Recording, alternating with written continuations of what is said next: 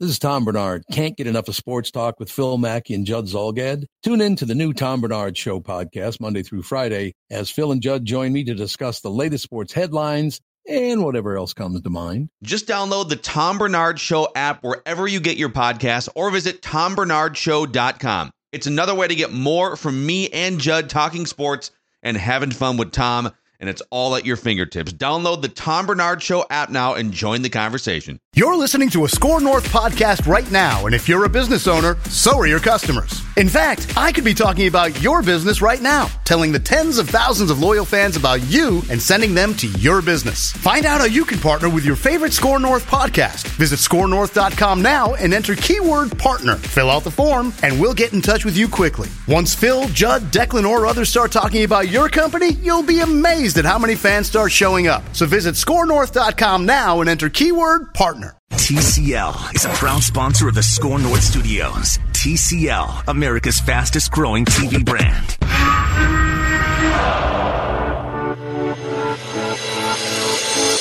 It's Purple Daily.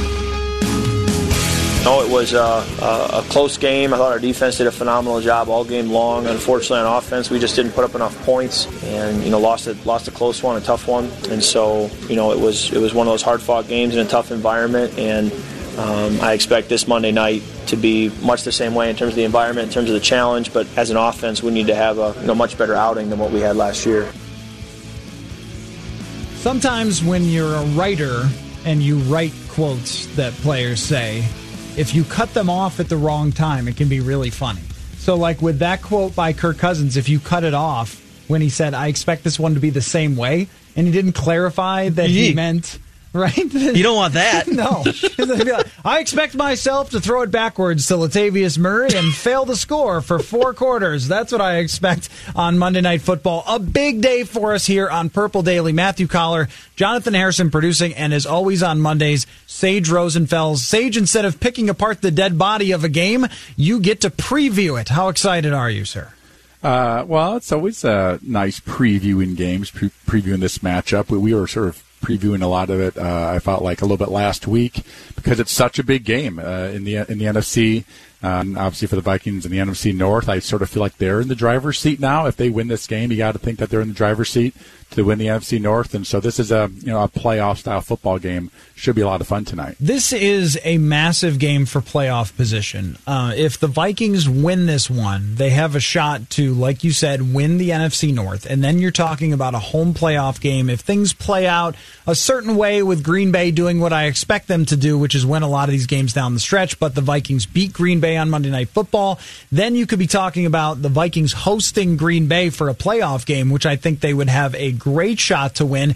If it goes the wrong way tonight, you're not talking about being out of the playoffs, but all of a sudden the door is open for someone like the Los Angeles Rams to find a way to track you down if you stumble down the stretch, or just to end up playing at Lambeau, for example, is a pretty likely scenario if, again, they win the games they're supposed to win, and then the Green Bay Packers end up with the NFC North crown. You could end up playing them on the road for the playoffs, which I think would be really, really tough. And for Seattle, this is huge too because they can take the uh, top of the NFC West, uh, or you're talking about potentially them losing their number five spot that they're holding on to at this moment. And if they lose that, the Vikings could slide into that number five spot and potentially go to Dallas to play in the first round, which you would love to see because Dallas is kind of a mess right now. So th- this one, Sage, has so much to it beyond just what's on the field, but also it's huge for both teams in terms of how the playoffs are going to play out. Well, it's December football, and there is you know these four games left, and, and so they're all going to be you know every week is going to be a new storyline and, and how that changed everything, and you have to finish strong. There's sort of four quarters to an NFL season. This is that fourth quarter,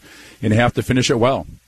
And uh, as you said, you know this game uh, is for both sides. There's so much uh, meaningfulness that in, in, this game, and whoever wins this football game, and and there might be this might be a season whether it's in the the NFC North with the Packers uh, and the Vikings, or in the NFC West with uh, the 49ers and um, and, and, and the Seahawks, one of the you know the losers of the the second place team is probably going to go to Dallas. I mean, I, I, that is that is crazy. Which might be like an eight win football team this year. There might this might be one of those years where an eleven win mm-hmm. or even a twelve win team uh, ends up going to you know eight and eight in the Jerry Dome in, in Dallas for the first round in the wild card round. So, uh, it, but so this game has all the impacts of to not have not have to do that.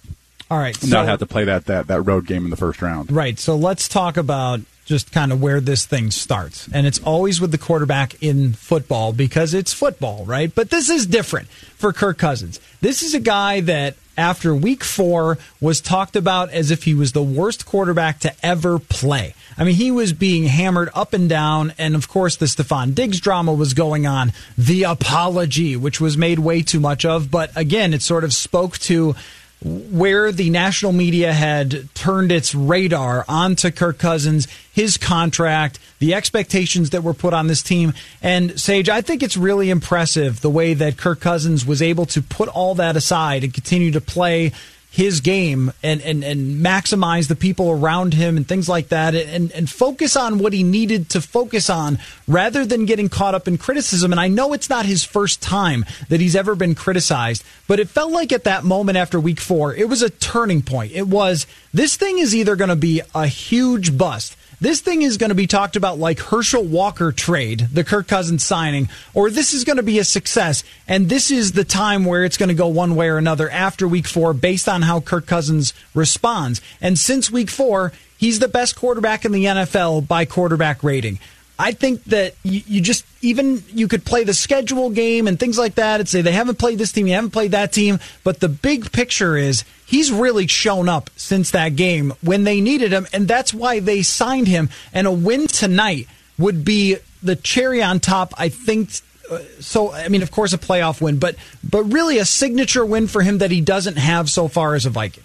Yeah, this is definitely uh, a, a, huge one. You know, uh, against the uh, Broncos, that was sort of a signature comeback win in a sense. Not against a great football team, but uh, that's one that the Vikings you know, needed and, and, hadn't seen yet out of him. Yeah, and uh, by the way, that that criticism in the first month of the season I feel like that was legit criticism. Oh yeah, I mean, I agree. Two yep. years earlier, the team had won 14 games. It was in the the NFC Championship game, and then they signed him to a big deal, and he has a very average season. You know, some good, some bad, some good, putting up good stats. But again, at the end of the day, winning football games, they only won eight games. They won half their football games last year, and then through the first four games, same sort of Kirk Cousins, right? So uh, I think there was every reason to for people to be a bit pes- pessimistic and uh, you know about the you know through 18 games of Kirk Cousins, where are we situation, and where are we going to go from here? Uh, and you start getting into the the window that this uh, this defense has, and we've got this young running back, and, and the offensive line issues, and it creates all these other conversations. And then you start winning football games, and a lot of those conversations going away. And, and I like the fact you're bringing up, you know, sort of kudos to Kirk through fighting through all that uh, and playing better football. Uh, and that that can be that's a lot that's a lot of weight to carry as a as a quarterback. You know that the the fan base wants you to win. All the the, the people, uh, all the your, your players, your coaches. There's a lot of pressure for that quarterback to play really good football, and he wasn't consistently playing good football, but he really has over the course of the last was it six weeks now or something like that. Uh, he's been playing, you know, very, very good football. But also the pieces around him have gotten better. I think there's also just tons of improvement yes. along the offensive line, uh, along the, the running backs and the timing the receivers, Bisi Johnson stepped up. The, the addition of Irv Smith uh, has been huge for this football team. We got two running backs. I think that the, the, the, offensive team has also played a lot better, which then Kirk, again, we, you know, he's sort of one of those guys who does a great job as, as part of the engine, but not, uh, you know, not the, the, the, man who has to do everything on every single snap like you see, you know, some other teams have to do, have to do that with their quarterback. Now, going back to the criticism part, Kirk has tried many different approaches to answering this question. When he was first asked about it early last year, probably about the contract, hey, you're getting ripped apart for your contract, you're not winning, and things like that, uh, he would say, Oh, I don't hear any of it, man. I don't even have the internet in my house. I, TV? What's that? I uh, only listen to transistor radio and uh, what, the Purple Daily Show. That's the only thing I listen to.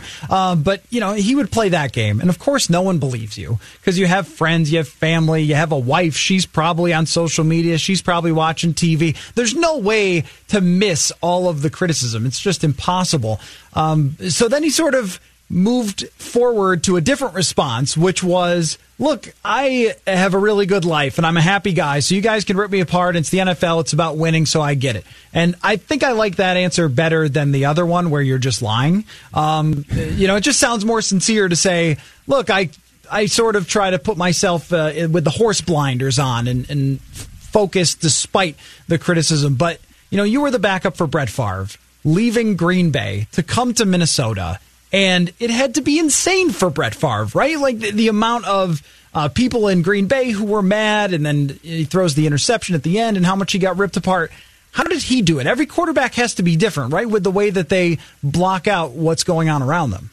I think Brett uh, sort of hid some of his I don't want to use the word insecurities, but his you know struggles with pressure because he definitely had that. He and I had a couple conversations uh, about him feeling pressure to sort of be himself, to be Brett Favre. This guy, you know, created miracles for you know over uh, what 17 years or 15 years or mm-hmm. something in Green Bay, and you know you, especially when you're late 30s or you're almost 40 years old to be able to keep that up and and and sort of create those uh, great plays and, and, big wins. That's a lot, and I think he sort of uh, I'd say I think he used a lot of the comedy stuff that you know slap guys on the butt and tell jokes and and you know be sort of the locker room you know, storyteller or whatever. I think he did that because he probably did feel a lot of pressure. Uh, you know, not, not just to win. I think he wanted to win so bad and knew how important it was to everybody and and everybody in the organization and all the fans. Like he gets it. He gets how passionate people are, and and he, he I think he did feel that pressure to win. You know, I, I, my theory on Kirk Cousins this year, what might be different in the way he deals with it is,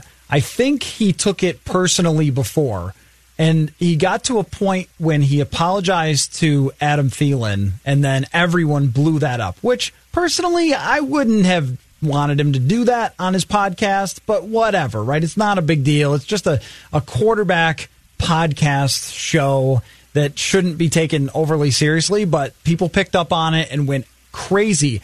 And it was almost like a breaking point of, you know what? They'll criticize anything I do, so I'm not even going to worry about it. He said in another press conference that people asking about his fumbles last year got in his head a little bit because then he started going, wait, am I doing something? What am I doing? Is it this? Is it that? And then it, I don't know if it made him fumble more because he always has fumbled, but that it was something he kept thinking about. And he had to go to the analytics people and be like, what can I do about these fumbles? And they said, uh, well, probably have your team recover them because they had bad fumble luck last year, um, which you can't really control. But you could see that just by us asking all the time, he knows what's being said. It's being said that he fumbles too much.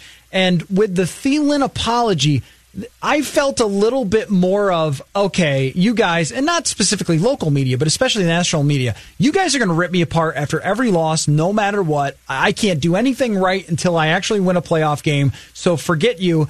And I wonder if that was a weight off of his shoulders when it came to the criticism that I think a guy like him would take pretty seriously and now seems to have kind of moved on from. Yeah, and you know, listen, the, the contract that he has, and people go to that. That's not his fault. You know, congrats to him. If you want to have an issue with how much they're paying a player uh, and what his production is, yeah, that's where you have to be critical of the general manager or Rob Brzezinski. If you got an issue with that, I mean, they're the ones who end up creating the contract that his agent signed or that he signed and his agent helped set up or whatever. So that's not his fault. And he is, in a lot of senses, played to like, uh, again, playing really well recently, but before that, uh, played like he had played his time in Washington. You know, big numbers, but not a lot of wins yep. and a lot of sort of, you know, average, uh, uh winning, uh, you know, to football teams or whatever. So, but again, big numbers, but, you know, big numbers don't always mean wins and all that really matters are the wins. And so now I think, he has sort of just moved past all of that and go, you know what, winning does sort of cure every single drama on a football team or issue or somebody's, uh, you know, upset they're not getting the ball enough or whatever. You know, winning uh, cures all those issues. And that's right, that he probably handled that really well with the Stefon Diggs thing and with Cousins it would almost have like this weird reverse effect. And, uh, and, some of this, of course, is hindsight because we already know they won the games. But whereas last year, I think the team needed a better leader in 2018 because they went through a lot of things. They needed somebody to gather the troops a little bit. They needed a Case Keenum. They needed a Teddy Bridgewater. In this year, it was almost better to have somebody be like, that's Diggs' problem. I'm not even going to talk about it. I'm not going to worry about it. I'm not going to involve myself with it.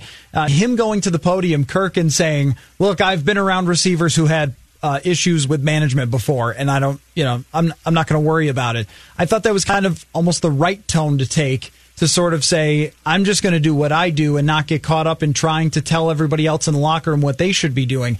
Uh, I wrote about all this, by the way, at scorenorth.com about Kirk Cousins versus the critics. And you mentioned that some of the criticism, if not all of it, depending on who you're talking about, whether it's us or whether it's you know the outside world, through the first four weeks and through the first 20 Kirk Cousins games, totally justified in the fact that he didn't win the games he was supposed to win with him being signed and brought here to a very good team. Well, guess what? Tonight is another one of those games, uh, Sage. And I see tonight as a potential turning point for the way that Kirk Cousins is viewed. We know he has great numbers. They haven't really played anyone good. Now their best wins are against six and six teams after yesterday's results. This is not a yeah, but game. Denver is a great fourth quarter comeback, but it's Denver. Uh, you know, hey, you won in national TV against Dallas, but they might fire the coach because it's not going so good there. Or hey, good for you, you beat a six and six Oakland team who's terrible, right? Um, there's no yeah, but if they beat Russell Wilson and the Seattle Seahawks, and it's on national TV, it's on ESPN. You know, tomorrow morning they're going to be talking about it nonstop on the Get Up show.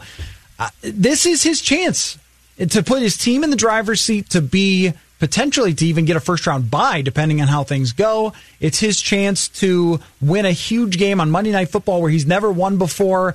And, and, and that adds an extra flavor, Sage, to this game that Kirk Cousins is carrying kind of years of narrative and years of criticism against him into this game tonight. And this game uh, is against a team that knows how to win football games, but not by a lot. It's amazing if you look at the Seattle Seahawks. They're nine and two on the season. They've got four more first downs than their opponents. Hmm. I mean, it's oh, that's wild. You know, yeah, that, that is very wild, right? I mean, they're they're winning close ball games, and you know a lot of that. I that's why whenever it's two teams that match up that are very similar, I I go with the better quarterback who seems to. There's just quarterbacks just seem to win these close ball games. Brady has done it forever, and Russell Wilson probably does it as, as good as anybody. And he's one of those quarterbacks that, because he's a good athlete, he helps the running game. So they've got one of the best rushing you know teams in, the NFL. But where Kirk has a big opportunity here is this is not the Legion of Boom secondary in Seattle. They're 29th uh, in the league in pass defense. Now, sometimes that's because, you know, hey, we're winning a lot of football games, I guess, and teams are, we're giving up some yards at the end of the game or whatever team's trying to come back, but they've been in tight ball games that is a weakness of their team. Their secondary is poor, so that's a big opportunity, a big a big uh, uh, advantage for, for the Vikings and for Kirk Cousins to allow him to play better. The question is, he going to have enough time uh, with that Seattle Seahawks pass rush? Yeah, and and that's what makes it interesting with Jadeveon Clowney, and I, and I want to get into some of these matchups uh, here, like the one on ones and this guy versus them, and of course Adam Thielen's not going to be out, so let's talk about that on the other side of the break. But before we get there, on Russell Wilson's side of this, Sage, this is an MVP type of game for him. Lamar Jackson clearly in the lead for the MVP, but Russell Wilson is right behind him.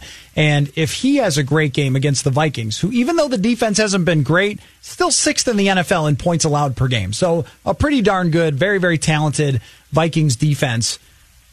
I mean, I think it's, I think it's Seattle, I was going to say the Seattle offense is is much improved. Yes, I mean they yes, were a run only team last year. Now they're throwing the football. I mean they're sixth uh, in the NFL in points, and they're third in yards. And this is not a team that was a big uh, producer of a lot of yards last year. They were like a grinded out football mm-hmm. team. Yeah. They refused to throw the ball against the uh, the Cowboys in the playoffs. This is a different football team. Brian Schottenheimer, my old quarterbacks coach who uh, drafted me in Washington in 2001, he's got that offense uh, wheeling and dealing right now. And Russell Wilson's obviously the main you know person in that, and, and he is tough. He's a tough guy to get to, to bring down. He can create plays if you give him time to, to run around a little bit. He's extremely accurate. He throws the ball down. I think he's the, the best usually statistically. He is the best deep thrower uh, in the NFL and uh, and he knows how to win football games. Third downs, again, those are key aspects of the football game. Third downs, red zone. He seems to come through in those situations more often than not, and and uh, this Vikings defense is going to have their hands full. And I think this is as big of a game for Wilson. Not that he's looking at the same sort of narrative about him. He's got a Super Bowl win. And hey, they can never take that away from you. You've always got it. You've always won a Super Bowl. But he also had this thing with, well, you know, their defense won the Super Bowl, and Marshawn Lynch helped them win the Super Bowl.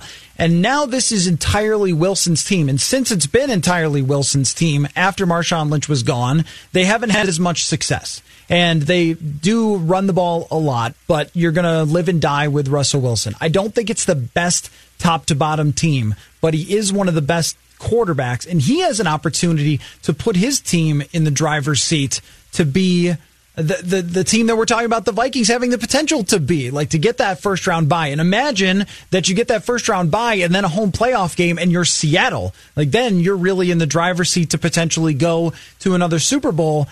So I think it's Wilson has a chance here to put himself in a spot to prove that it wasn't just the Legion of Boom that got them there the first time. It wasn't just Marshawn Lynch. Everyone knows he's really good, but he could put himself, I think, in another echelon, not just with tonight, but down the stretch, and that starts tonight. Yeah, you know, a, a couple of things here. I mean, his stats this year, he's thrown for almost 3,000 yards. Again, we're three quarters the way through the season, so he's going to throw for about 4,000 yards. He's throwing at 67%, 8.3 yards per attempt, which is phenomenal. 24 touchdowns and three picks. So that puts him on pace for, I'm no genius, what is that, uh, 20, 32 touchdowns and four interceptions. And we're like, he's, you know, he's sort of in second line to Lamar, Lamar Jackson as a player of the year. Mm-hmm. He's having a fantastic season. And he is one of those guys that, you know, the Rams have this situation where they just paid Jared Goff a lot of money. They were having a lot of success when he had that lesser salary now that they've you know that they don't have as much money for the salary cap, which they're going to have all sorts of salary cap issues there in Los Angeles. But you know, Russell Wilson's one of those guys where you know they did so well when he had that cheap salary. He's gotten the big contracts, and they've continued to, to play well, but they haven't, as you said, you know, gone back to the Super Bowl. So you know, he is carrying this team, and he is one of those guys where the contract is worth every dollar because he's a phenomenal. I, you know, I, I look at him as a top three, top four quarterback in the NFL. And I wrote about this a little last week that if you really dive into Russell Wilson's game, the thing that people will always gravitate to is his ability to go off schedule. And he does that twice as much as the average quarterback, but he also stays in the pocket a lot. He also throws on his first read a lot. He also throws quick a lot. And guess what? He's one of the best in the NFL at doing all of those things. Him becoming such a complete quarterback, Sage, is really amazing to me. The development of kind of game manager early on and then just growing and growing and growing to now being a dual threat. But I think his biggest threat is out of the shotgun, runs an RPO, and hits somebody right on the money. I mean, that, that to me happens a lot more with him than scramble around and make something special happen. Of course, he can do that, and that's the highlight reel, and that's what sets him apart. But in my mind, Sage, he, if you just said, "Oh, uh, Russell Wilson's got a broken foot and he can't run at all. He just has to stand in the pocket like Tom Brady." I think he would still be really, really successful. Oh yeah, if he wasn't a good athlete and was just a pure pocket passer. He's one of the most accurate quarterbacks in the league. Uh, you know, I think when you go to Wisconsin, you automatically have to be a game manager if you're a quarterback because that's yeah, sort of a right. like it's been training you. Of course, for him, he was only there for a short time, but he is a good game manager. Uh, he's also a guy that's deadly in two minute and, and when they're in, you know no huddle offense and they're trying to hurry up and trying to come back. Uh, but he's he's a he's a very accurate quarterback and he makes good decisions and he's got a very strong arm. I mean, he really has the whole thing. The only thing he doesn't have is that he's five ten, and mm-hmm. that's just amazing how you know guys fall in the draft because of that one number. Has everything else and has proved everything else uh, in, in the college game uh, but he didn't have that that height number. And uh, I, I like the fact that we're seeing some of these quarterbacks that have a different skill set other than the traditional pocket passer. Because I tell you what, whether it's Russell Wilson, or who who is a good passer, or Lamar Jackson, who I think is becoming a very good passer, those guys have special skill sets and are a lot of fun to watch. And they're one of those uh, you know type of players. Pat Mahomes is too, where you know people are happy to play, you know, to pay good money or just turn on the TV, even if they don't even care about the football teams, to watch those guys play. All right, let's take a break, Sage. When we come back, Adam Thielen out again A, should we be concerned about him not playing the rest of the season with this hamstring issue? I don't know if you've ever had a hamstring, but we'll ask you uh, when we come back and how they're going to continue to make up for it. And also, I just want to say good for one guy. Good for one guy. We'll do that when we return. Matthew Coller, Sage Rosenfels on Purple Daily. Football fans, it's Mackey here for Federated Insurance. You might not know this about me, but I've been a business owner a couple different times in my life. I can relate to the roller coaster ride, the never ending sea of problems to solve, the exhilaration of those incremental wins. If you're a business owner, I recommend getting to know Federated, which has over a century of experience in protecting businesses and making them as successful as they can be. You want a company like Federated standing behind your business. Visit federatedinsurance.com to find your local representative. Federated Mutual Insurance Company. It's our business to protect yours. Jonathan here with the Score North download. Disappointing weekend for the Gophers, so we'll focus on the Vikings with their Monday night matchup kicking off at 7 7:15 p.m. over on ESPN tonight between them and the Seahawks out in Seattle. Vikings 8 and 3, Seahawks 9 and 2. Massive matchup as we head to the final stretch of the season for the Vikings. Kurt Warner was talking about this game and what it'll come down to on NFL Network saying When you look at the Seattle offense, they're not necessarily an explosive offense, an offense that goes and puts up 30 points every time out. What Russell Wilson does, and he's done it through his entire career, is we're going to keep the game close. Mm. You know, the game's going to be a one possession game at the end, and then Russell's going to be Russell. That's where he is so special. Late in games, when you need one drive to get your team a field goal, a touchdown to win a game, that's where Russell Wilson is so good. And so that to me is what I, I believe this game is going to come down to. I believe it's going to be a close game, and Kirk Cousins is going to have to keep up with Russell Wilson late in the game. He's going to have to make plays to keep his team ahead or maybe make that final drive if he wants to beat Russell Wilson. That's been your Score North download. Now back to Purple Daily.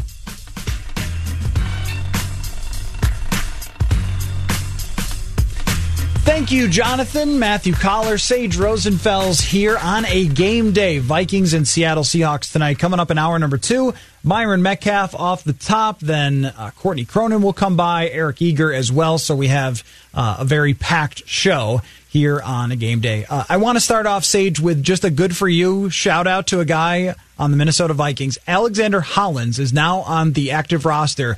Coming into OTAs, Alexander Hollins was dead last. I mean, absolutely dead last, not on just the wide receiver depth chart. I would have put him on the entire 90 man. I would have put him like 87th out of 90. And he just got activated. He worked hard. He got onto the practice squad, not right away, but a couple of weeks into the season. Just like good for you, man. I mean, we see stories like that all the time with the NFL where guys are supposed to have no chance to make it and then they do. And the Vikings seem to have a ton of these stories with guys that weren't drafted or seventh round picks that end up doing something. So good for him.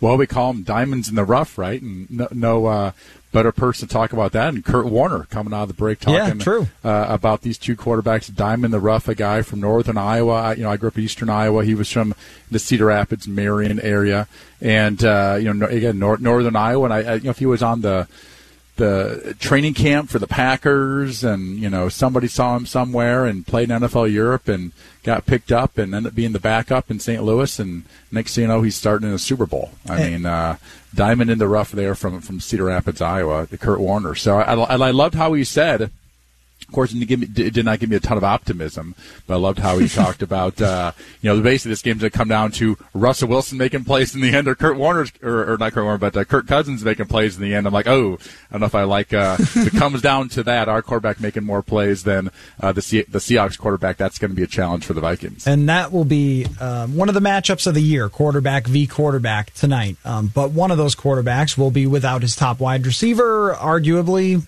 1A, 1B, whatever you put it. Adam Thielen, a bit of a surprise yesterday, Sage, when we learned that Adam Thielen was not uh, going to the game on the team plane because he was not going to play. And you would have thought, okay, re injures it against Kansas City, couple weeks here, you get the bye week, and now you're going to go back and play after the bye week. Well, he doesn't play, uh, you know, in Denver, and then you get that time off, and he's practicing more than he had been. It would been the expectation he'd get out there. So a surprise to find out that he wasn't going to play. But I think one of the things that Kevin Stefanski, Gary Kubiak deserve a ton of credit for, and the front office with the way they drafted, is that they have been able to replace Adam Thielen's production by spreading it out to a bunch of different places, a bunch of different good players. And I'm not saying that they're not missing something. They're missing a lot in not having Adam Thielen, but it's really impressive the way that they've been able to make up for it.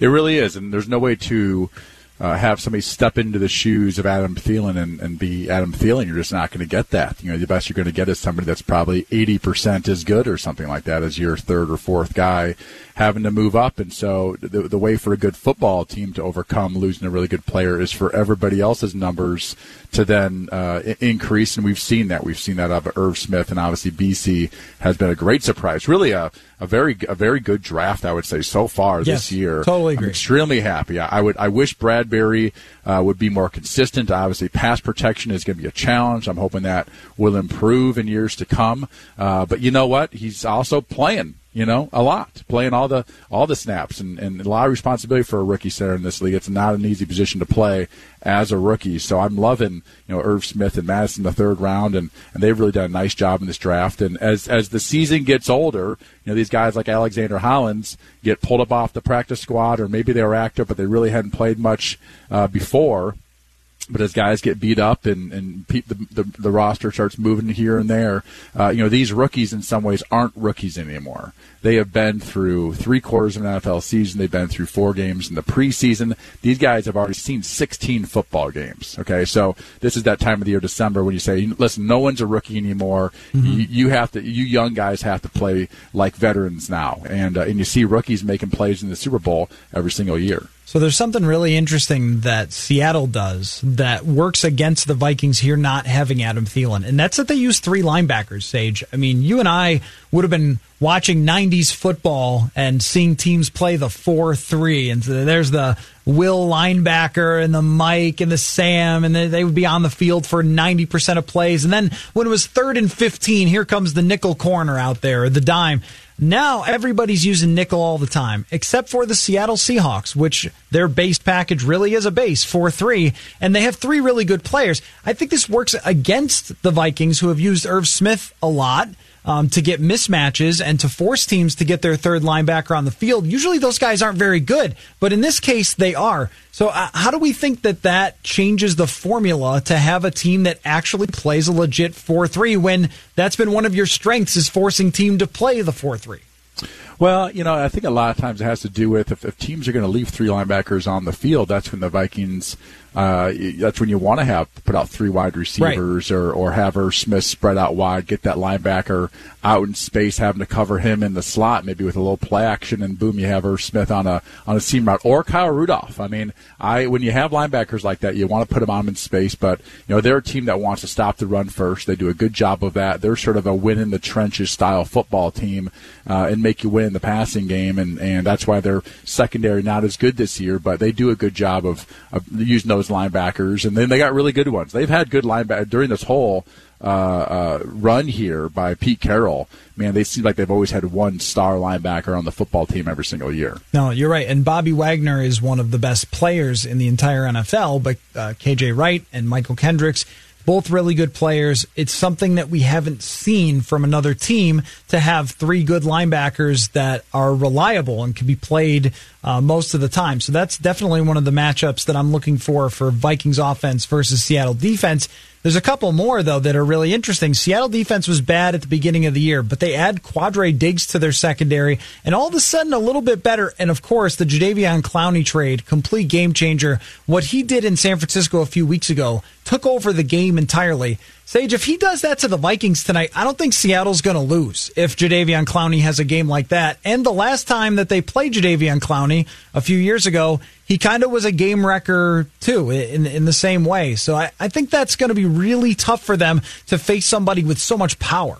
And I believe in a contract year. Does that sound right yeah, to you or something yep, like that? That is right. So, yep coming to the end of his rookie contract. I mean, he is he is one of those classic, super talented guys out of the draft, sort of freak of nature, uh, body and ability, uh, and then you get that guy in a contract year on a new football team. Uh, he is. I, have seen him wreck a few games this year. He's one of those guys like Khalil Mack in Chicago that they're going to have to game plan, and whatever that is, is it a running back chipping uh, on him? Is it always trying to have a tight end on his side to at least uh, minimize the lane that he has to pass rush? Uh, but he has you know such crazy uh, numbers, his arm length and and his quickness and his ability to to to move and, and all those types of things in small spaces. Man, he is a, a guy that can really change this football game. The Vikings are going to have to do some things game plan wise to make sure he's not the guy that beats the, the, this Vikings offense. So, give me one thing, Sage, that the Vikings did in Seattle last year that they absolutely cannot and probably won't repeat. Like some mistake that they made.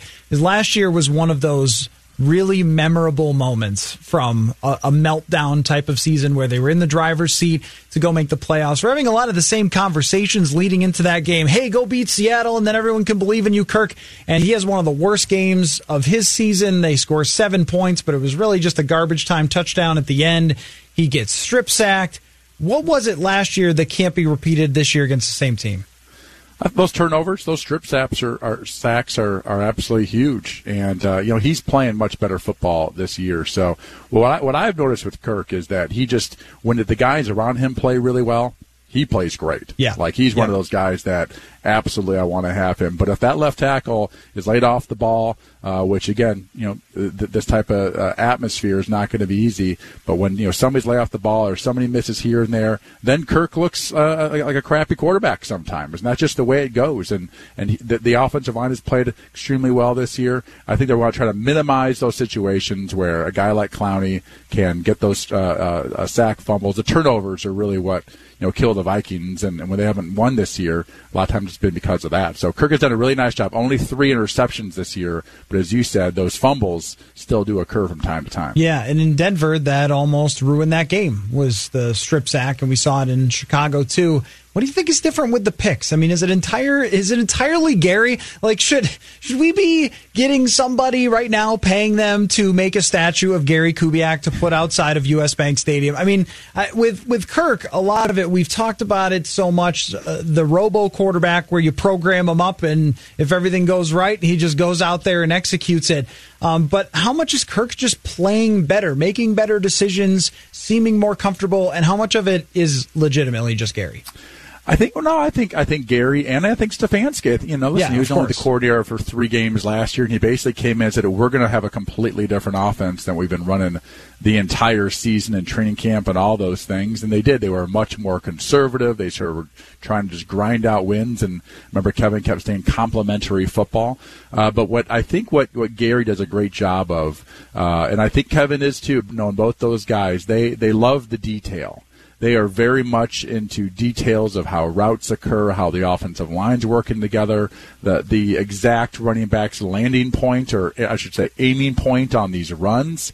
I mean, they are very very precise and nitpicky on all these things. And so when it's going well, uh, it, it can be very, very consistent, and I think that's why you know Kirk is playing better. I just think there's probably more detail this year than there was in, uh, than there was last year. You think they're going to win? I, I am not a prediction guy. I'm not. I tell you what, Come though, on, they you they win this. Do they you win don't this get to preview games very often, Sage. This is your chance. I they win this football game. Um, you know they're going to have a chance to be uh, uh, the number one or number two seed. You got to think and even get a bye. That that ends your, if if a, if uh, if on Wednesday when I come back on this show, if they've won this game, we're talking about you know what do they have to do to, to what do they have to do to get a bye uh, in the in the first round of the playoffs. That would be huge for them to have that week off. And you know, this is a team that you know a month and a half ago we're thinking, shoot, I don't know if they're going to make the playoffs this year. Looks like another eight and eight season or or seven and nine or something like that. So it's it's amazing how this whole thing has turned around. And and this game tonight, man, that that's this is going to be a huge step if they want to try to win a Super Bowl, which is why they signed Kirk. Uh, tonight is a huge huge step on that journey. So yes, you think they're going to win? Um, I don't know. I, th- I think it's what um, what Kurt Warner said. I think it's going to come down to the you know last five minutes of the game, and Yeah. one of these two quarterbacks is going to make a play, uh, or one of these two quarterbacks is going to get a sack, fumble, uh, or something like that. When when it's their chance to you know try to bring their team back for that final drive, and maybe it's Clowney, or maybe it's Danielle Hunter or Everson Griffen. Hopefully, uh, it's uh, Danielle and, and Everson for the Vikings. What if for the next 10 minutes I just kept asking you, you think they're going to win? And then you gave a different answer every single time until the end of your hour. I mean, I'm hopeful, you know, but I, uh, you know, it's it's football. It's any given Sunday. And Yeah. these are two very equal teams. You know, if you would have told me that the uh, what, what was it, the the Dolphins beat somebody halfway decent, you know, they beat the uh, the, the Eagles, Eagles, yesterday. yeah, with All a punter touchdown pass. I wouldn't have made that prediction. I would have been way off, uh, you know, 24 hours ago. So Yes. I I hate making predictions. Okay, well, uh, before we wrap up the hour with you, and then next hour we've got Myron Medcalf, Courtney Cronin, Eric Eager all coming on to uh, preview the game tonight. They will make predictions actually on the show. Um, but uh, I, I want to ask you a few questions from around the league. So Jonathan's going to kick up some NFL music here, and I, I just want to throw some things out there, and, and you just give me kind of your instant reaction. Okay. Um, let's start with the Eagles game. Did you see the punter touchdown? I did. Is that the greatest play in NFL history? It's absolutely fantastic. That's a great play. What what happened there? Like, how does that happen? How is that legal? What? Well, you know what it really was. If you actually break it down and, and sort of eliminate all the other players, it looks like the was it the kicker caught the ball, or the or the It was the kicker who caught the, ball. the ball. kicker caught the ball, the punter threw the ball, right? Sort of shovel pass, but it's almost like a crack seam route. If you look at it, the kicker sort of runs at the safety, lets him go, and then runs vertical. It's no different than past 15 week X read. I'm telling you, it's the exact same play I Amazing. drew up on the board a month ago. Okay, you know who needs that kicker then? Is Tom Brady after last night. I mean, of course, we could turbo snark all day about all my tweets from a few years ago about drafting Deshaun Watson, but we won't.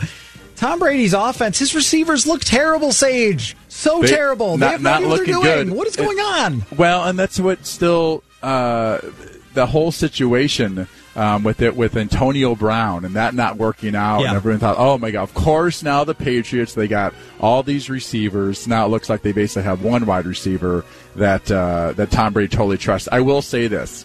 That style of offense, this New England Patriots offense, with McDaniel has been there off and on forever. It seems like that is a huge menu of plays and details and intricacies and you know tom has all that in his mind and josh has all that in his mind there's a lot of young players out there sometimes it takes years to catch up on all those details Okay, next question for you is uh, 40 points for Patrick Mahomes in Kansas City yesterday against Oakland. They beat the Chargers the week before. we kind of sleeping on KC?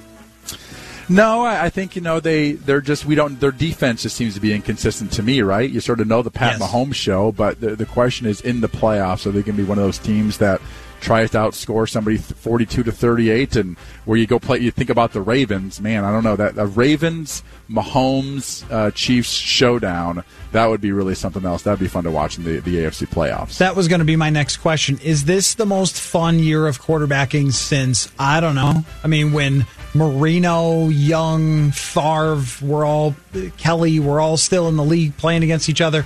This is the most fun I've had watching quarterback play in a stupendously long time. And Mahomes last night, rolling out, I mean, he just does like a classic quarterback thing. Just points down the field, go long. Kenny Stills throws it to him in the back of the end zone. And then what Lamar Jackson did in the muck yesterday, running around the San Francisco, great defense, and wins that game.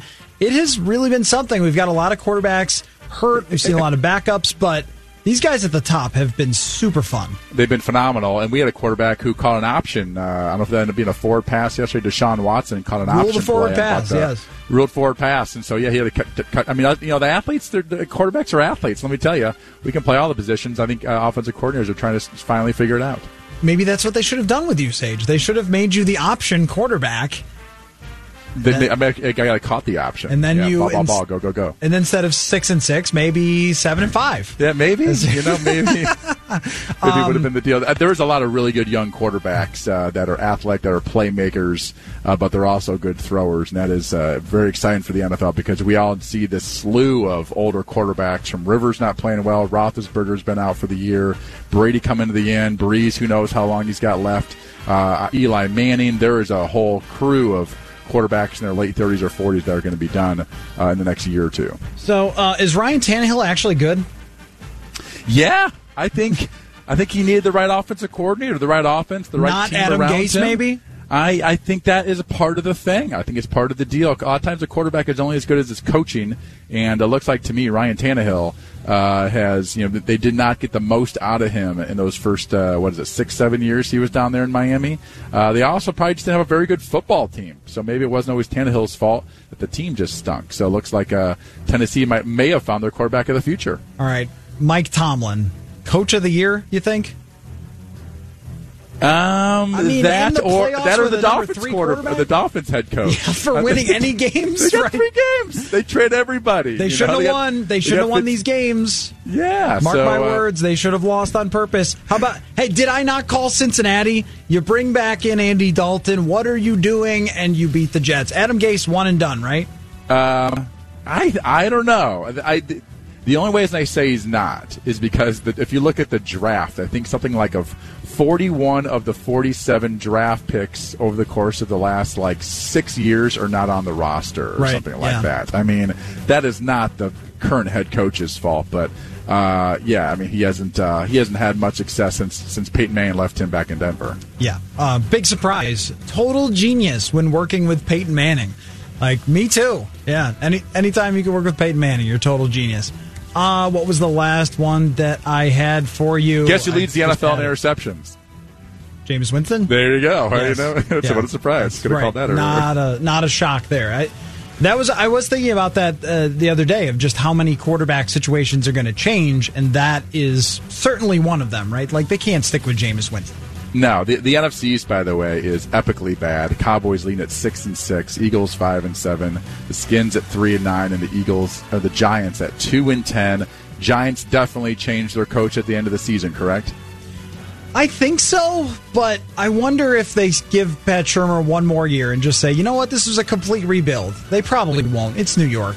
And that's what I was going to ask you about, though. One and done for Freddie Kitchens too. I mean, Doug Marrone out, right? I mean, all these guys definitely one and. I, I think definitely one and done for Freddie Kitchens. I mean, you, you have a billion dollar. I don't know what the the Browns are worth. Probably over two to three billion Oh, sure, dollars, yeah. and you have a coach, uh, you know, sort of sinking to the juvenile level of, of you know some fans that might wear a T-shirt about the, the with this whole Pittsburgh thing. Uh, Unbelievable that- that's not what you want to have your way. you know your sort of CEO, even if it was just a Mhm. joke. I just think it's uh, it's it's a waste of everyone's energy and focus. I, that was the moment for him. Like he's had a bad season, but you could write that off as, hey, Baker didn't play as well as we thought he was going to play, and some of these moves didn't work out, but give me one more year and I'll get it turned around. When you act like that, you become the distraction. Aren't coaches, Sage, usually telling everyone, hey, don't be a distraction, don't give bulletin board material, don't motivate the other team?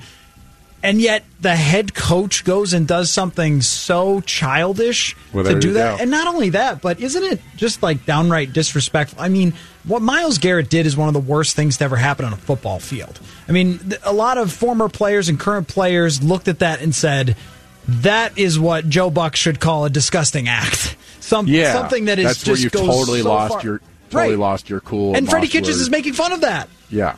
I will, by the way, I, I didn't want to skip over it. Mike Tomlin. Yes, I think coach of the year, Mm-hmm. seven and five. Uh, did Big Ben even play at the beginning of the season? I can't even First remember. game, and he got hurt, I think. Yeah, so they you know they they gave away Le'Veon Bell's gone, uh, Antonio Brown's gone. They're, they're two best players. They're really the three best players over the course of the last like seven years or whatever it's been. They are gone, and and uh, somehow they got seven wins and and have it. They're they definitely have a chance to maybe get that six seed. Yeah, and even James Connors has been hurt. They're very good running back that took over for Le'Veon Bell. I uh, call me impressed when they traded for Minkah Fitzpatrick. The entire world thought, "What are you guys doing? You should be tanking now that Ben Roethlisberger went down." And then Mason Rudolph doesn't even play very well, so you go to the next guy, and he gets a big win there uh, against uh, Cleveland yesterday. And I, I thought I would wake up to Freddie Kitchens being fired after that, but also big credit for uh, um, for Mike Tomlin. Uh, I was going to say, by the way, Alabama two losses, something we just don't see very Uh-huh, often. yeah. is I, I think I saw four articles is of uh, after that loss was you know is Alabama done? Is Nick Saban going to go to the NFL? Is you know is Clemson now the top dog in college football?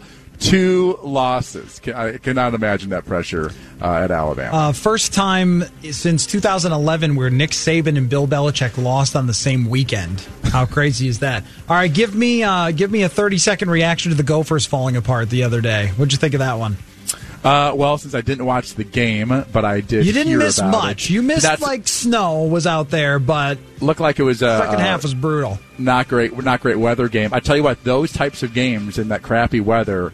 Uh, very much uh, in the very much in the advantage of a team like Wisconsin or even a team like the Iowa Hawkeyes, who are just so much relying on offensive line play and running the football. Uh, that was going to be that was game was sort of perfect a perfect setup for for the Gophers to lose just based off of the conditions. All right, Sage, who's winning tonight?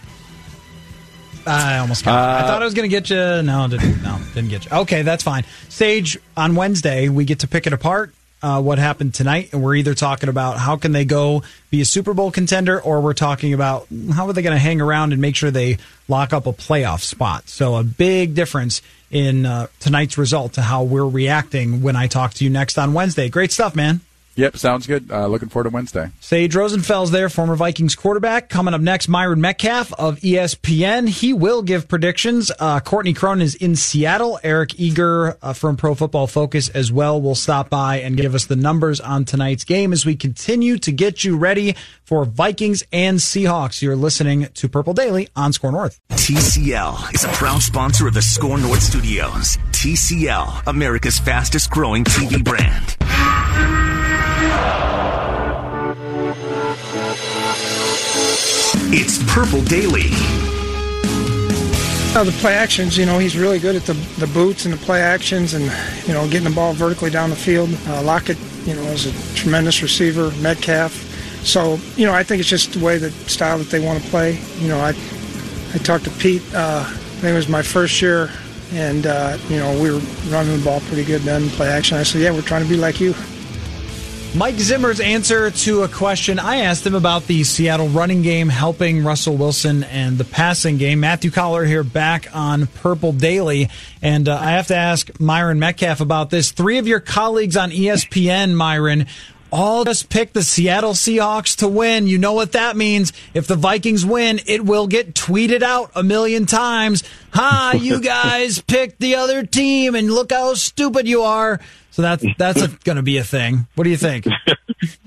yeah, that's how it always is, right? I mean, but the thing is, like, you got two good teams, yeah. so anything can happen. But but I think most people are probably on that side of the fence, considering where it is, right? This is a game where I think you got two comparable teams. Uh, being in Seattle matters, I think, a lot for this matchup. I don't know that there are a lot of folks who are confident that the Vikings can go and beat Seattle on the road. Um, but I still think it'll be a good game. It could go either way a lot of big strengths for both teams, weaknesses as well. Uh, obviously, Adam Thielen uh, for the Vikings. How does that affect the use of the tight ends for Minnesota? But then, you know, Tyler Lockett hasn't been 100%. They got some return questions in Seattle, so I'm looking forward to seeing it. So, who should really trust their team? Like you said a few weeks ago, and it really stuck with me that you just don't really trust the Vikings. And then they go out against Denver and get down 20 points in the first half. Like pro- yeah. proving your point that it's hard to completely trust them, even though they have a really good record and great statistics and things like that. But I look around the NFL and think, gosh, who really trusts their team? Like out in Seattle tonight, are the Seattle fans walking into that stadium going, we're Seattle. We're going to win this game. I don't think they are either because they have enough weaknesses.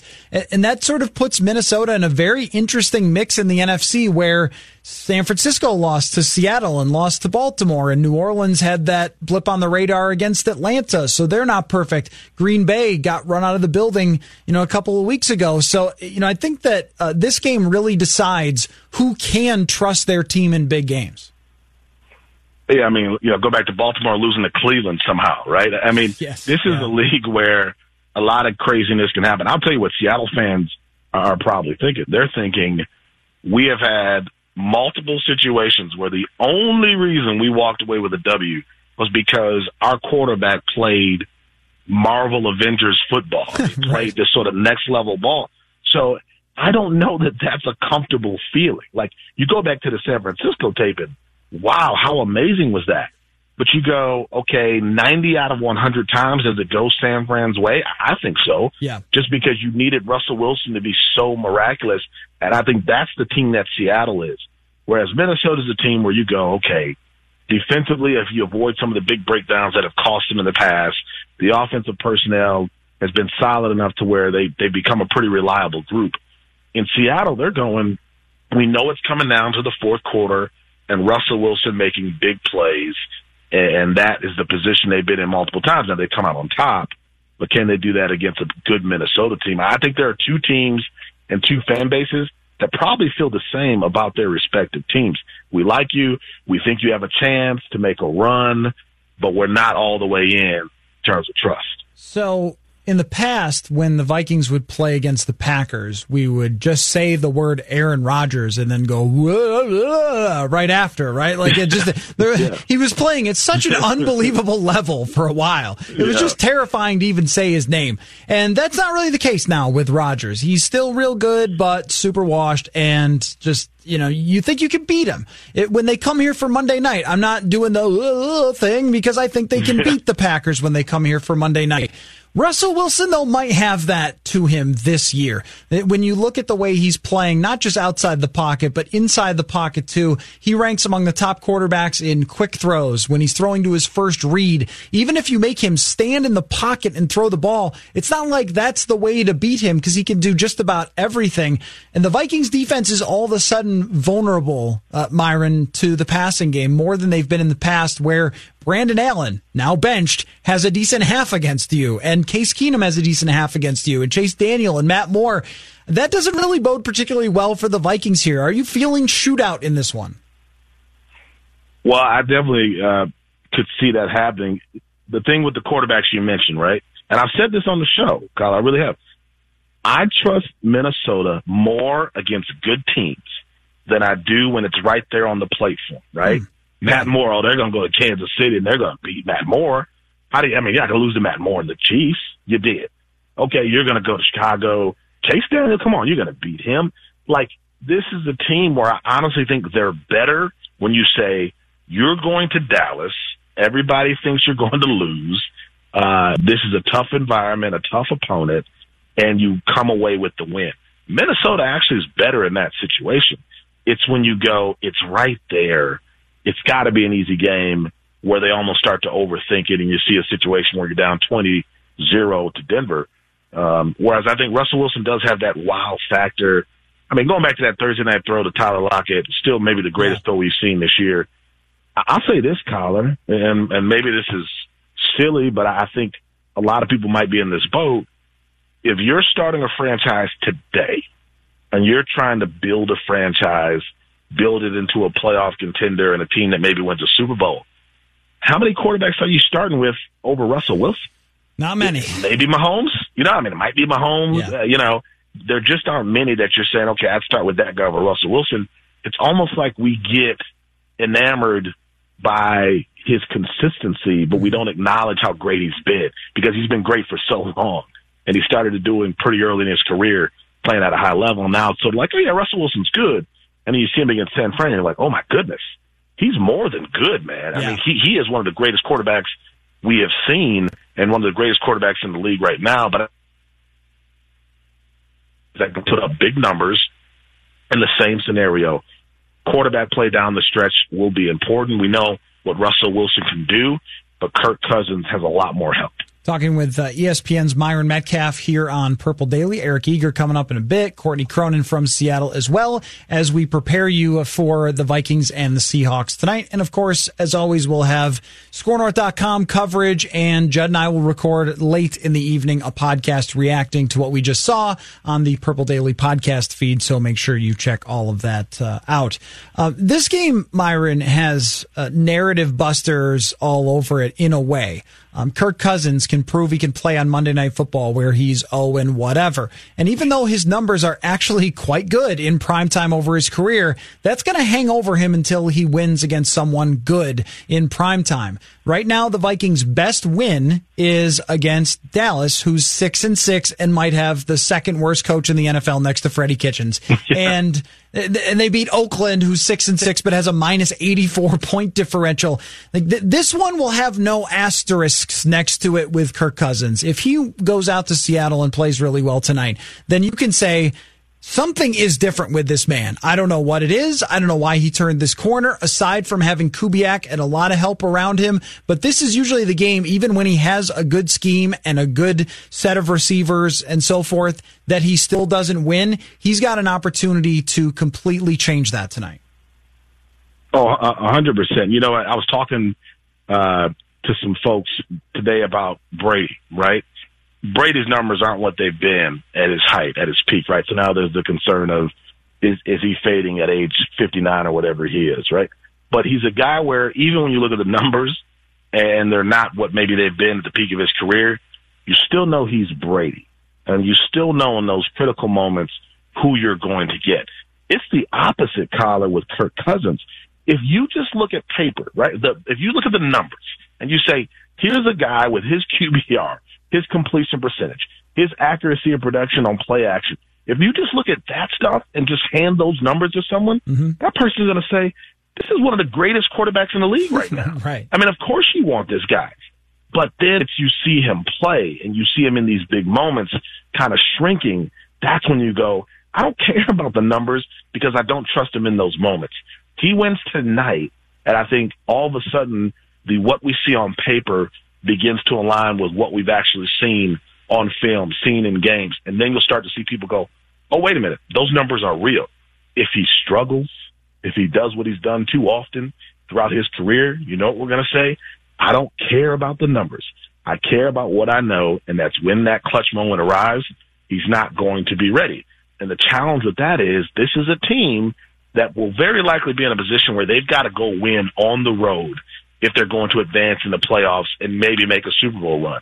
That's why I think tonight's so important. How do you show up in a crazy environment that could be sort of a duplicate of what you face long term uh, in the playoff picture? But if Kirk is bad, it's going to be the same narrative. I mean, he, you can honestly say he has a chance to rewrite a portion of the narrative about him and his career with a great performance tonight.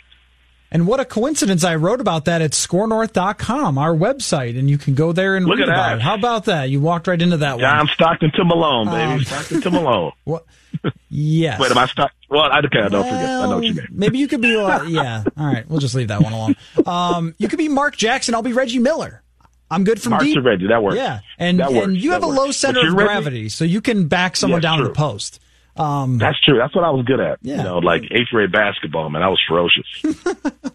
uh, so, do you ever think about Myron? How funny it is that when we talk about Kirk Cousins, it's all correct in to say that hey, the guy hasn't beaten good teams. In almost every year he's been a starting quarterback, he's had games where he could get his team into the playoffs or win a playoff game, and he just hasn't shown up in that particular game. But it also feels antiquated the way we talk about Kirk Cousins, like saying the words clutch and can he be a winner in 2019 feels like I should be Mike and the Mad Dog in 1992 or something, right? Do you, do you, ever find this sort of funny? But I think that with Cousins, he's the very rare quarterback where it is fair to talk this way. Yeah, I think it is fair. And I think we have never had more tools to assess quarterback play, uh, to assess players in general. And I love the analytics. I, I love everything that we do today. And, you know, whether it's pro football talk or, you know, pro football focus, I'm sorry, or football outside, outsiders, all these tools we have that tell us like how good a player actually is. We've never been able to do that in the ways that we can today. However, you also have to consider what the general public thinks. And the general public doesn't care about that stuff.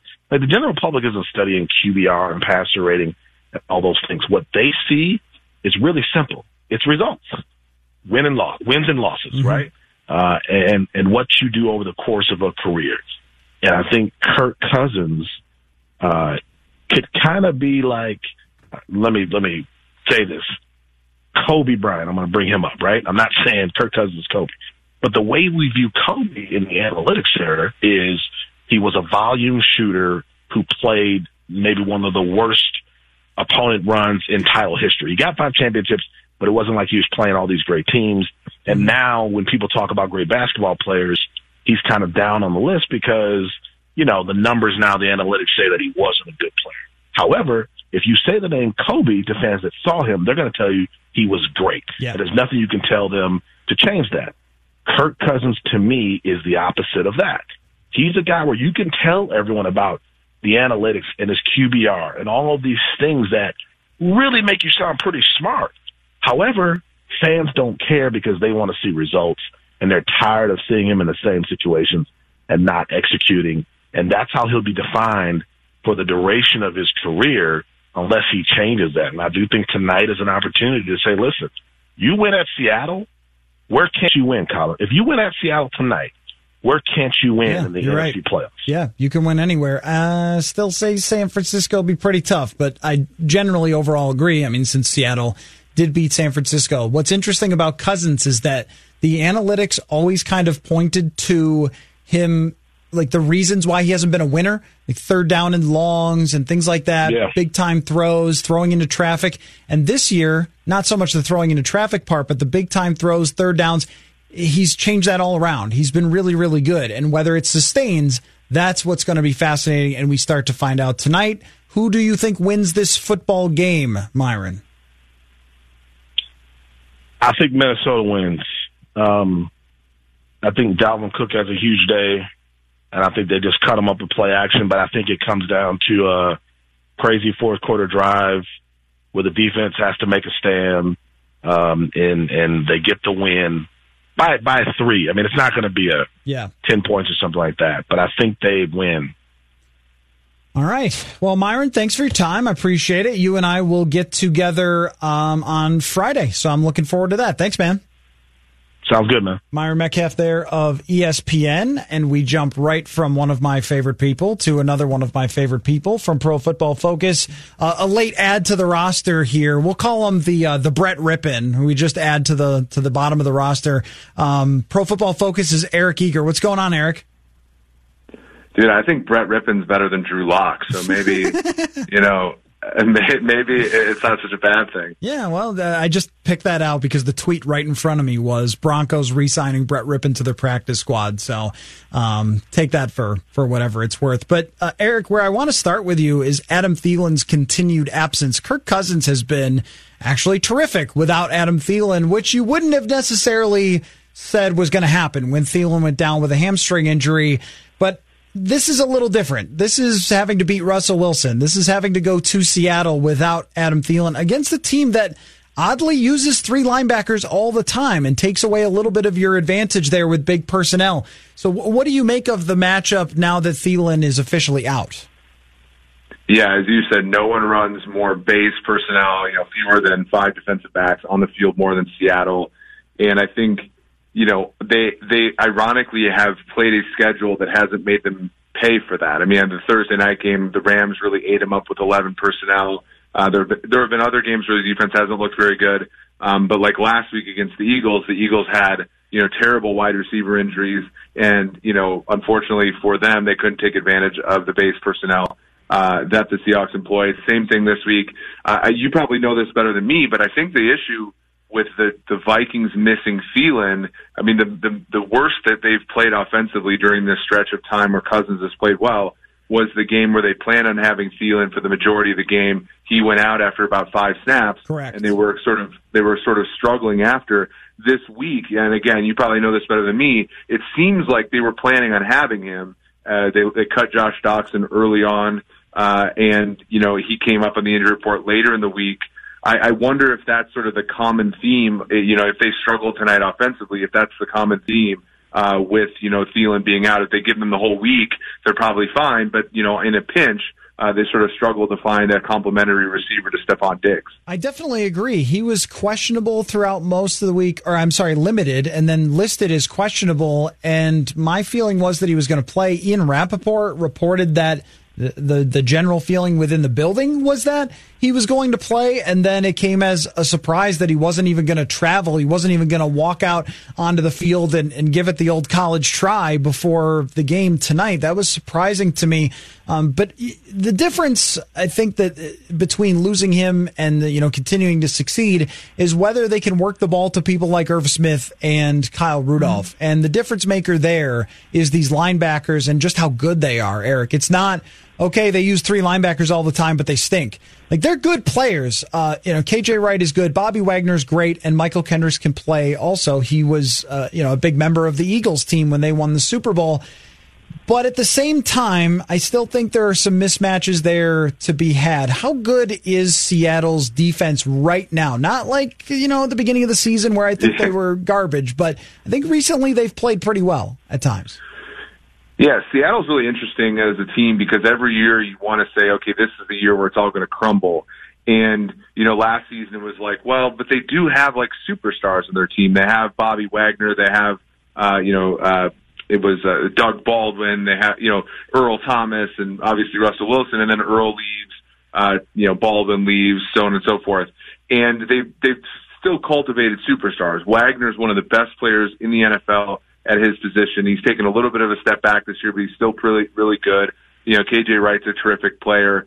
Uh, and then they added Jadeveon Clowney. I know he's dealt with the hernia a little bit, but he's probably going to play this week.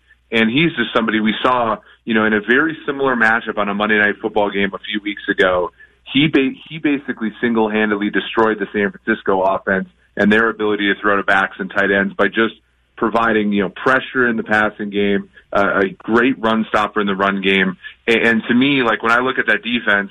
From one to eleven, they're not. I don't think that they're particularly good, but from one to three, I think they're they're as good as any team in the NFL uh, with Wagner, uh, Jadeveon Clowney, and then you know KJ Wright is sort of the third superstar in that defense. And what we've seen from the Vikings offensive line is that one thing they're susceptible to is one player ruining the entire game.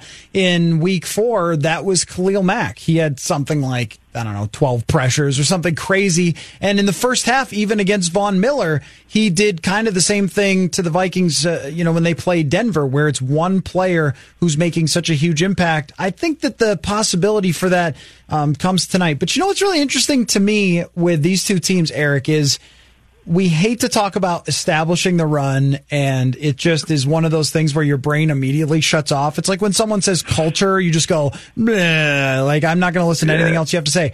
But both of these teams seem to live off of getting to second and five or second and four.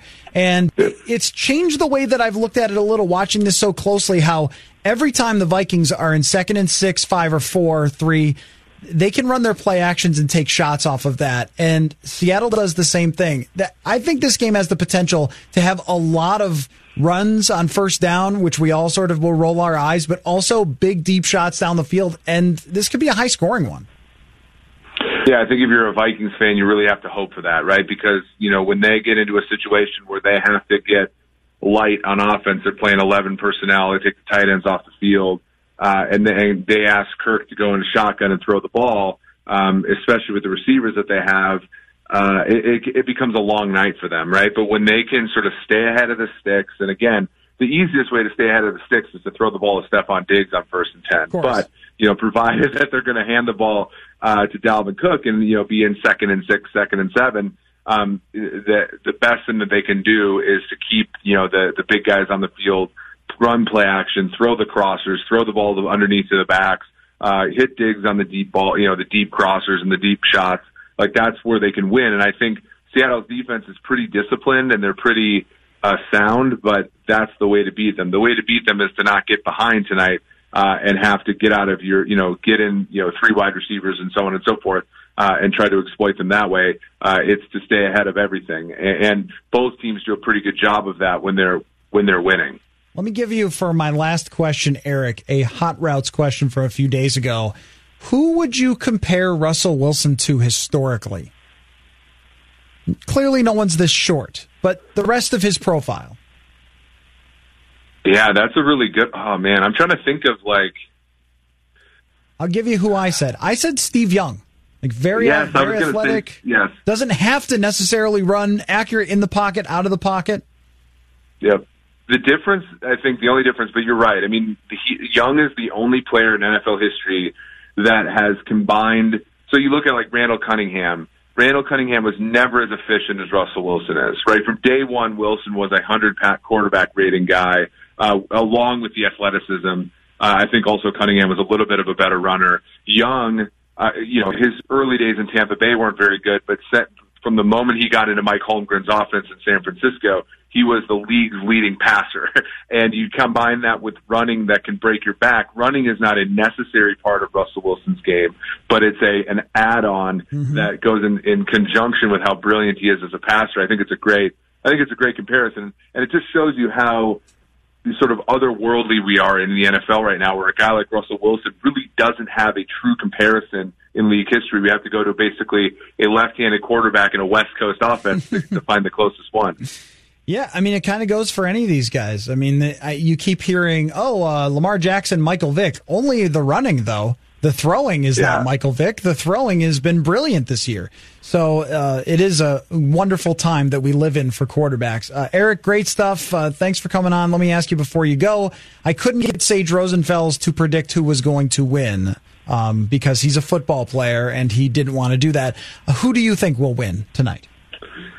Yeah, it's an interesting one. I, I think it's close. I think Seattle ends up winning the game. I, I've said before that I think the Vikings are a live underdog, and I do agree with that. But I think it's a field goal game on either side, and and just because they're playing in Seattle and they have the better quarterback, I'm going to go with Seattle. But I do think if you're a Vikings fan, you certainly don't have to go into this game worried that your team is going to be competitive. I think the Vikings keep this one close. Yeah, I totally agree. Eric, thanks for your time, sir.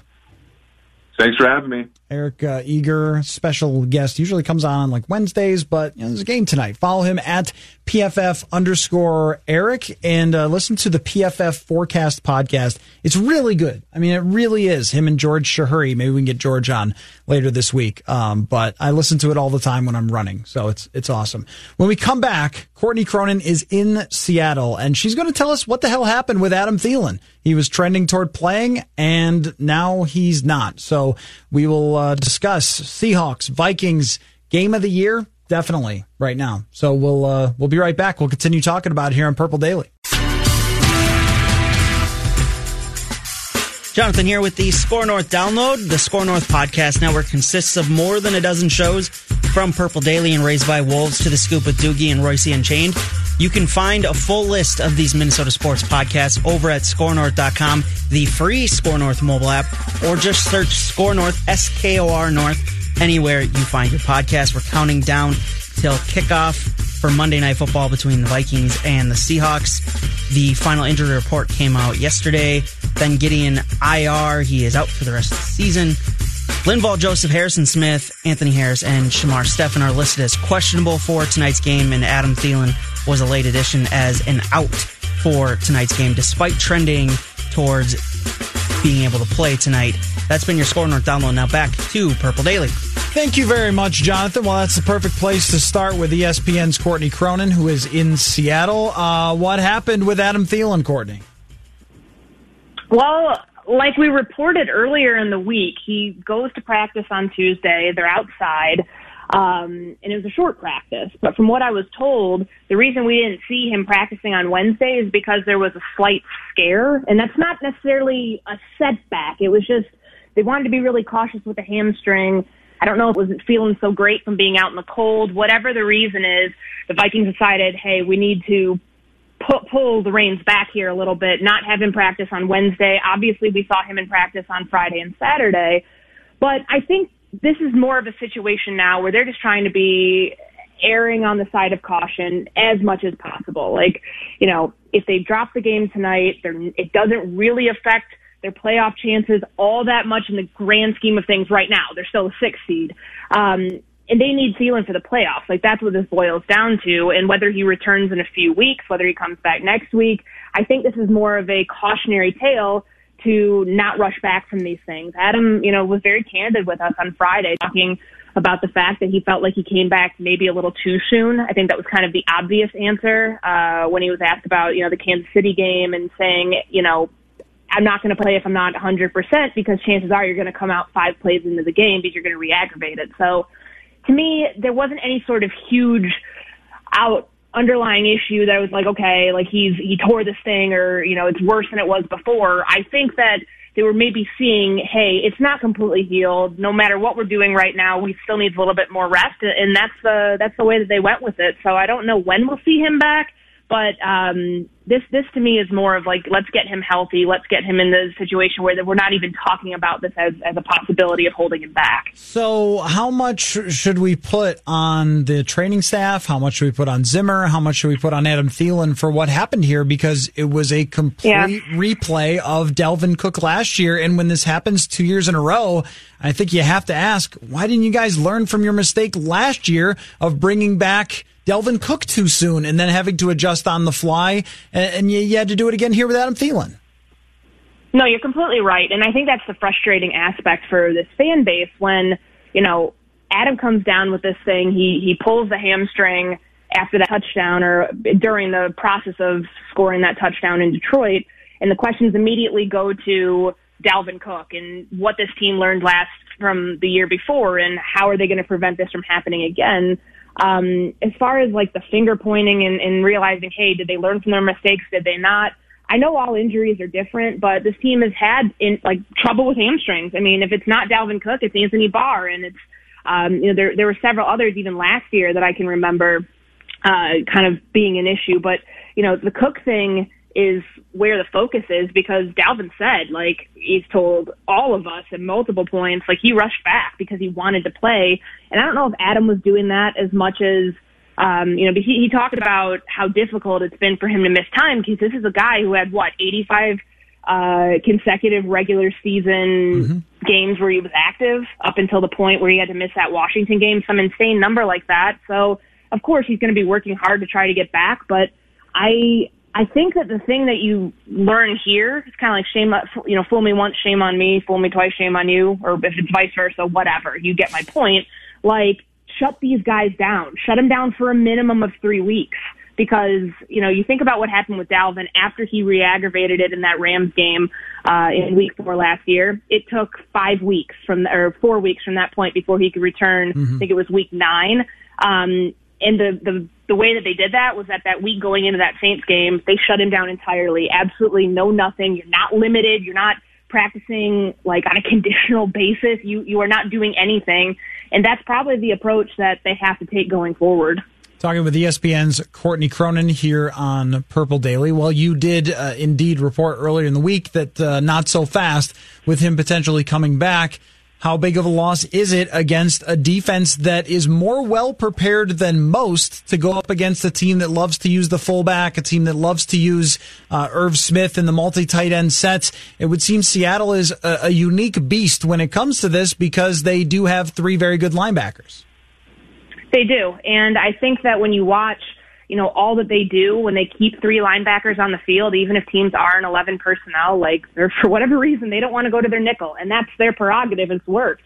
Um, it's definitely a problem. Like you want all of your playmakers on the field, uh, and, and available to you to use whenever, whatever the case is. But, you know, I think that a lot of us looking at this game, thinking from a critical standpoint before we knew Adam was going to be ruled out, saying, "Hey, this is likely a game that they don't win. Like, I mean, I, I've had this marked down as a loss. I mean, I know you make me repick the schedule every every time, time you, pick this loss. Blows. Yes, yes, and I pick this one. I've I've constantly had this as a loss just because I'm not necessarily looking at it from a standpoint of of what they're doing on offense. I think it's the Russell Wilson factor that might be the dagger for this team. But as it speaks to Stefon Diggs being isolated um, and drawing more attention tonight, I mean, look at what they did last year this is a team that the week before played New England. Both Thielen and Diggs got taken away in that game because of some just kind of unorthodox ways where they're playing man coverage on those two the entire night. That's exactly what Seattle did last year too. So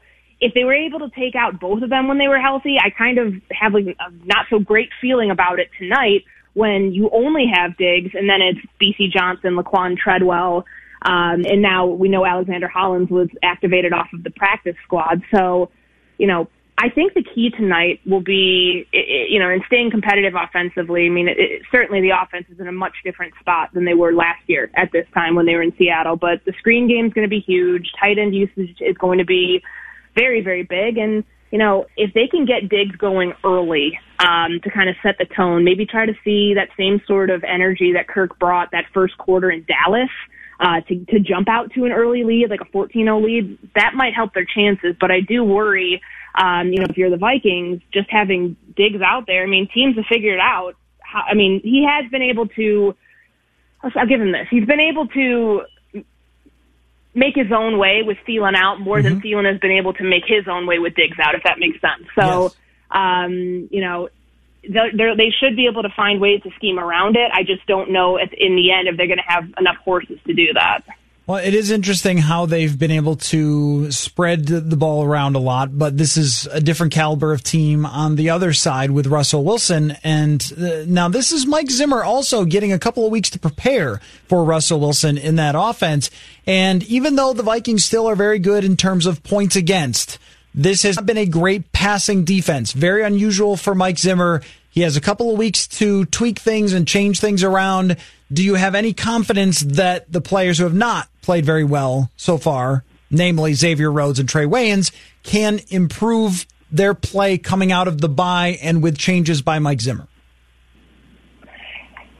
That's the million dollar question. Like he's had 15 days since the last game against the Broncos to try to fix this. And, you know, pardon me for being skeptical here, but I just don't know how much you can change uh, in terms of the technique aspect in that time. Like these guys have been playing the cornerback position for, you know, Xavier Rhodes is what, he's been here for seven years now, something like that. I mean, he's been playing a certain way his entire career. Trae Waynes been playing a certain way his entire career and still struggles to play the ball. Like, I don't know how with the defensive pass interference rules and just some of the things that have really plagued this cornerback unit and really the entire secondary that now, you know, we're waiting word on whether Harrison Smith and Anthony Harris are going to play. Um, I think it's going to be a really, really tough feat because Russell is so good at getting outside of the pocket and just making deep throws down the field. He had like the highest QBR on throws of 20 plus uh, yards downfield. I think uh, for at least a good six, seven weeks here. Um, so that to me is, you know, the deep the deep threat is what str- what the Vikings have struggled with um, in recent weeks, and I just don't know. I mean, to me though, if if Mike Zimmer can fix this. Um, and if he, if it has been fixed, if, if we find out tonight that, you know, if they end up winning and if uh, you look at this and say, wow, they really limited Russell Wilson. Like last year, they limited him on play action. Like I think he had like 90 yards total uh, uh, off of uh, play action passes, which, you know, for a guy like Russell Wilson is a low number. But, you know, if he can fix this tonight, then that's one of his greatest coaching achievements, you know, I think to date, just in terms of what he's done with the Vikings, because they set out to do this. They said it has to be fixed. And I guess we're going to find out soon, you know, can it truly can you truly change the way that your personnel plays with 15 days to do it in the thick of the season? And really, they've won the last two games because they showed up in the red zone and allowed a lot of yards otherwise. Yeah. But at the end of the game in Denver and then at the end of the game in Dallas, that's going to be a lot tougher to do against Russell Wilson. Okay, last thing for you, Courtney. We haven't talked about Kirk Cousins yet. The pressure on the road, Monday Night mm-hmm. Football. Um, it is one of the rare situations where connecting a quarterback to a win loss record is, I think, pretty fair with Kirk Cousins because of the way he's played in the past. But um, this year, he's changed that around so far. However, their best win is against six and six teams. So I, I, think tonight, Courtney, especially since it's on ESPN and tomorrow they'll be breaking this game down on Get Up and NFL Network and it'll be a huge talking point across the NFL. I think this is Cousins' chance to, to instill a lot of confidence in his own fan base that this year is different and to make all the people who ripped him after week four and said that the contract is a bust and everything else um, have to kind of apologize for that. I think this is his big opportunity yeah. to do that. The funny thing is, like as writers, we're always looking for I don't want to say narratives because I don't want to feed into that, but you know, connections to a bigger storyline here. And every single week this season, whether it's you know the Chiefs game and then it's and then it's the Dallas game, like it's the biggest game to date. Well, this really is. I mean, this is not the season here because they are in a good spot with just given the cluster bleep that is the Panthers, the Eagles, and everybody else below the sixth seed in the NFC um, they're in a good spot to, to reach the postseason, barring an ultimate collapse from week 14 to week 17. Like win or loss tonight doesn't affect like it really shouldn't down the road affect whether they're going to make the postseason or not. But with this whole narrative around Kirk and the you know the worst win loss record on Monday Night Football in history, it's just another notch in his belt to show that he can play calm. He can not make decisions that will end up becoming costly errors that cost his team the game. Like. Mm-hmm truly in any of the games that we've seen recently, it's not been Kirk that's the problem. It's the defense and sometimes it's play calling. And I think that he's already kind of bucked the notion that he can that he no shows uh, when the lights are the brightest. I mean, certainly he has just another opportunity to do that tonight. Um, and he can certainly like if they do win, and or even if he comes close, and he's not the reason that they lose this game, mm-hmm. because I think you you write about this all the time. I've written about it. Look at the look when we talk about the primetime record. When you talk about the games on Monday Night Football, some of those games he didn't lose, but because he's a quarterback and because of the contract, people are going to look at that win loss record yep. and place more scrutiny on the quarterback. That's fine. That's what that's position you're in, making eighty four million dollars on a fully three year guaranteed contract. But you know, I encourage people to truly watch how Kirk plays tonight because if they lose this game, like you know, the blame has to be placed in the right spot. And sometimes with Kirk, um, I think that that's on. It, he gets maybe a little bit. He shoulders too much of it. But the way that he's responded these last few weeks, really, you know, you watch the comeback that he led uh, against the Broncos, and you know they were playing to his strengths by incorporating a lot of play action there in the second half, getting off to a quick start. Um, you know, and, even in Dallas too, like he, he looked different to me. And mm-hmm. you know, what I'm going to be watching for is to see does, does that same Kirk Cousins show up tonight, the one who looked cool, calm, and collected uh, in ways that we hadn't seen him. I mean, look think about that Seattle game last year. In the first quarter, it really in the first, I think it was the first drive, he throws the pass two yards behind him to Latavius Murray yes. when Adam Thielen's 20 yards open downfield. We haven't seen that Kirk in a long time. And I think that when people are holding their breath to see, is this real? Is this sustainable? And most importantly, will it get them to the playoffs and help them win games? That's the type of body language um, and just kind of the mentality of Kirk Cousins that I, you should be looking at because that's what's leading to the the fact that they have a top eight offense right now, and, and it's not just the run game; it's Kirk factored into that too. Okay, with all that said, you're not changing your mind. Still going Seattle?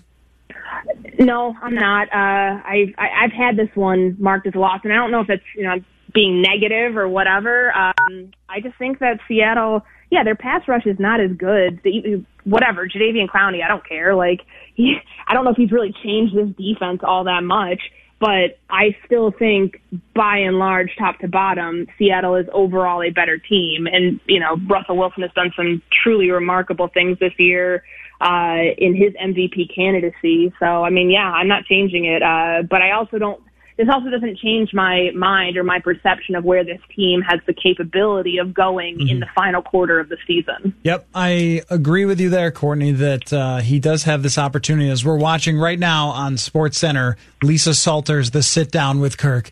Kirk, how do you feel about winning the football games? Um, always, always fun. Well, the funny, the, the funny thing was about that. It's just like I was watching that last night uh, after I got back to my hotel, and it's you know the whole thing like they they really do buy into apology gate because all the graphics that you're going to see coming out of this are Kirk Cousins week 1 through 4 and then they're going to play the Adam Thielen sound of him in I'm, Chicago yep, I'm watching it right now Adam then, Thielen yeah yep I think they're probably re-airing the exact same package yes, that they had on yes. Sports Center last night but yes a lot of people buy into that now and uh, as we know, the players on this team do not want to relive that. No matter how many times we've tried to say on the show the apology thing was just not really a thing.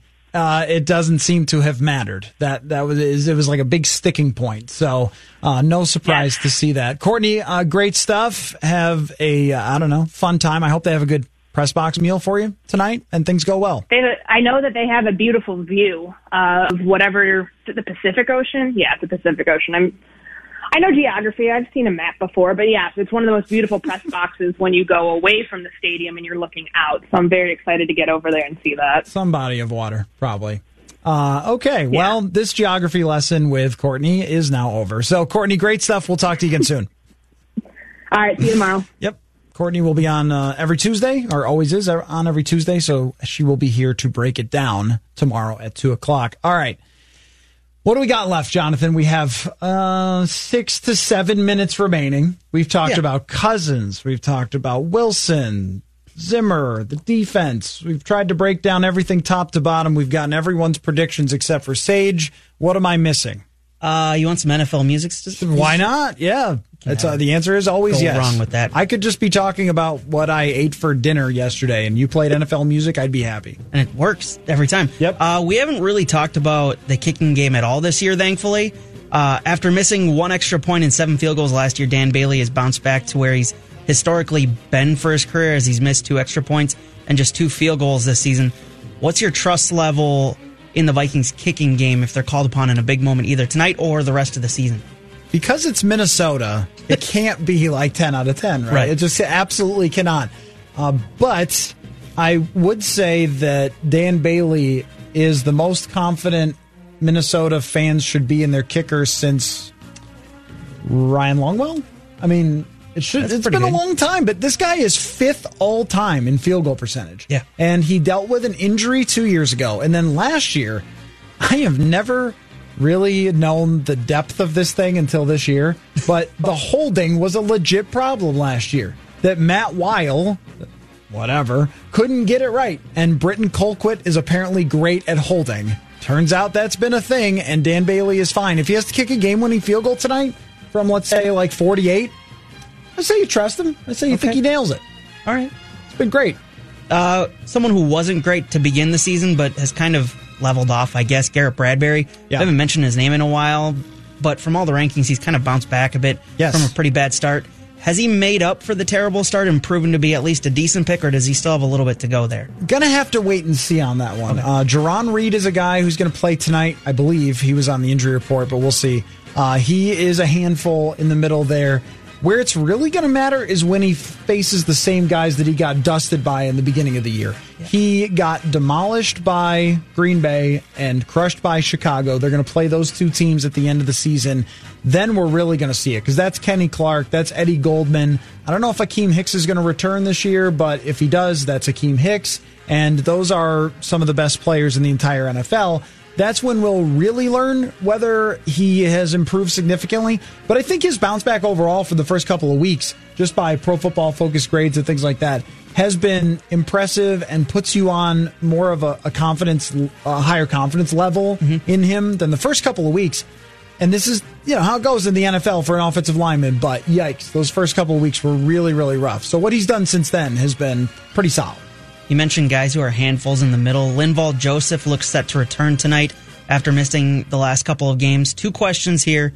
How did the how do you think the D line did without him in his absence? And what do you what do the Vikings do with him in the offseason? offseason? His dead cap hit drops to 2.4 mil this offseason, according to Spotrac, and he'll be 32 a month into next season.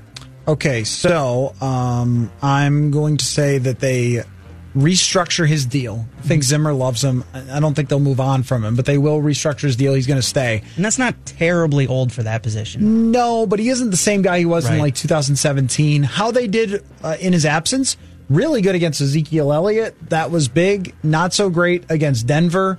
Um, Ifeadi Odenigbo has been big for mixing in him and Stephen Weatherly for mixing in guys who can rush the passer a little, but it's really noticeable. And we'll see if we get this a little bit tonight.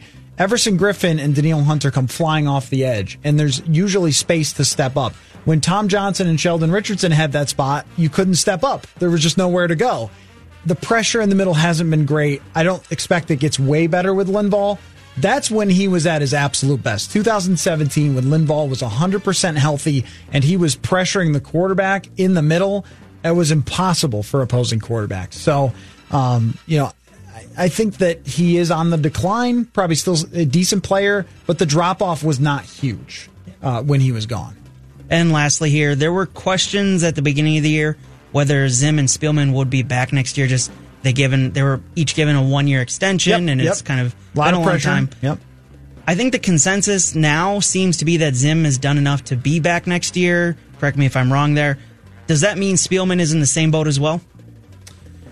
Uh, yeah, I think that they're a package deal. Yep. I mean, if you're ownership, you're looking at this thing like, hey, these were the guys that you entrusted to you get back to the NFC Championship game, that you let Rick Spielman make the move to sign Kirk Cousins to go all in.